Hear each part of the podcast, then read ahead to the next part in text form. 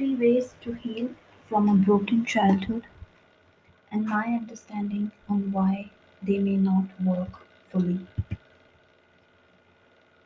A dear friend once remarked that when you come from a broken, dysfunctional, or less than nurturing family, your adult life turns out to be nothing more than damage control. We are not able to live our fullest lives. Instead, we find ourselves struggling with just going about the day. I do give him props for quite nicely summarizing a life with CPTSD. Here are three ways how I think we can do the best damage control when we have mild to manageable symptoms. They may not be as effective when you have serious, debilitating symptoms of early childhood trauma such as panic attacks, clinical depression, etc. Three ways to heal from a history of broken childhood. Number one, journaling. Writing can be a useful way to vent it out. When we grow up in broken families, chances are high we may not have a stable set of close friends in our adulthood either.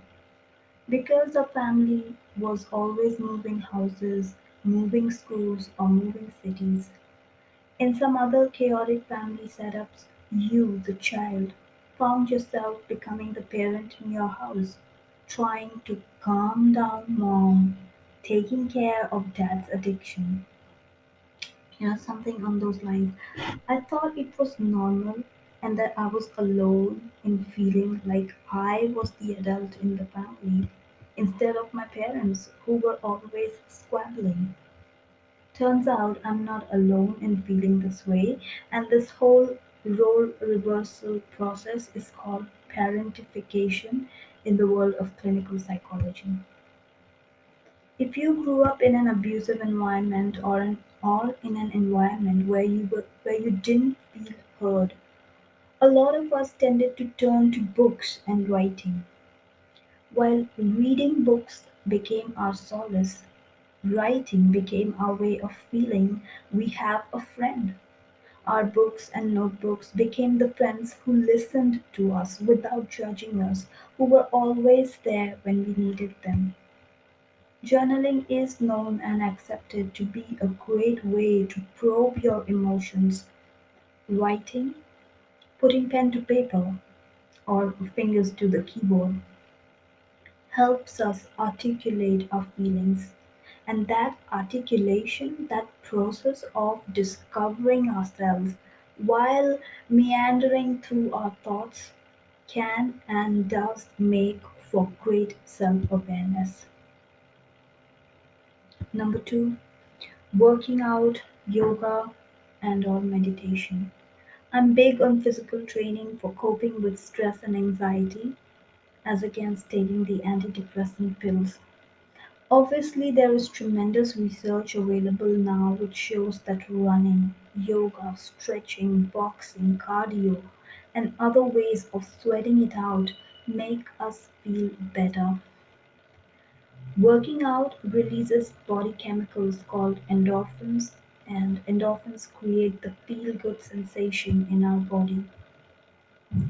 When we are healing from our broken childhood, we need to get more in touch with our own bodies. A lot of us grow up, uh, you know, feeling disassociated from our bodies when we've had a traumatic family of origin. Working out is a great way to get in sync with our bodies, to feel the pull of a certain muscle, to feel the sweat on the forehead, to feel the cacophony of thoughts while meditating. Number three, reading self help books. Well, no surprise. With the internet, I feel there is a proliferation of self help literature. Look for one and you'll find 10 on any given topic. I know I'm sounding a bit, a bit cynical with this point about self help books.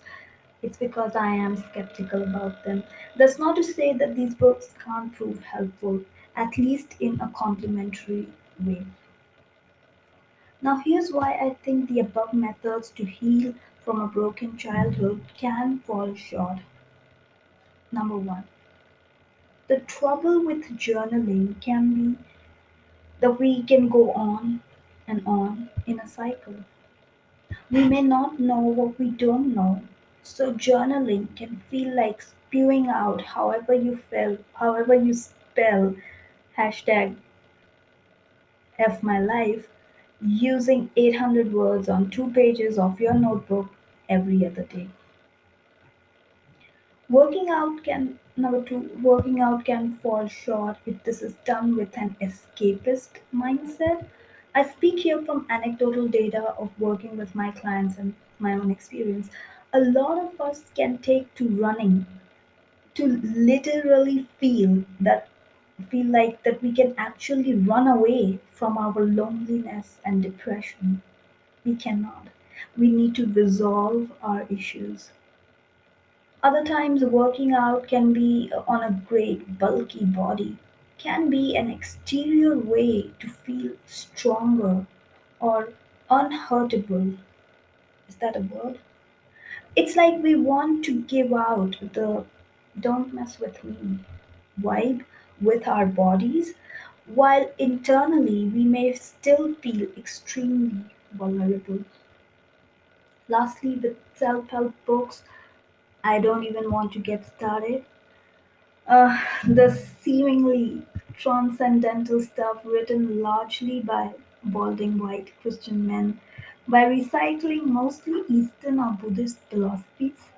If that stuff works for you, that's great.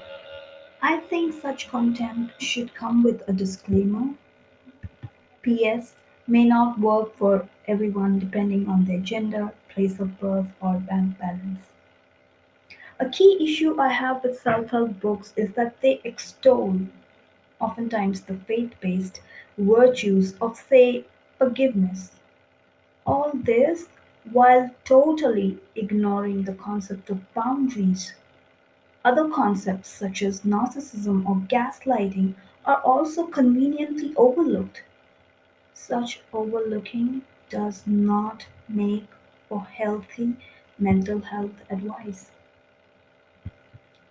Journaling, working out, self help books may fail to address the core issues of abandonment, invalidation, inner critic, or in severe cases, downright physical or sexual abuse one may have experienced in formative years. Therefore, the above ways are great when done in conjunction with therapy. I highly recommend journaling, working out, self help books, even if you've had a relatively wonderful childhood. Their merit is not debatable per se. The above ways to heal from a broken childhood can be quick fixes nonetheless. As someone who has had a history of childhood trauma and currently a student of Masters in Counseling Psychology, I highly recommend therapy as a more dedicated way to recover from early childhood trauma. I always like to add that finding a therapist can be a part time, if not a full time job. It is not as easy as it sounds to find a suitable, qualified, and an affordable therapist. In summary, I'd say if you've been doing all of the above, great. You already have the icing. Now go find yourself a therapist. That could be the cake that is missing underneath the icing. Thank you so much. References The Body Keeps the Score by Bessel van der Kolk. Exercise for Mental Health by NCBI and other other references from my own experiences.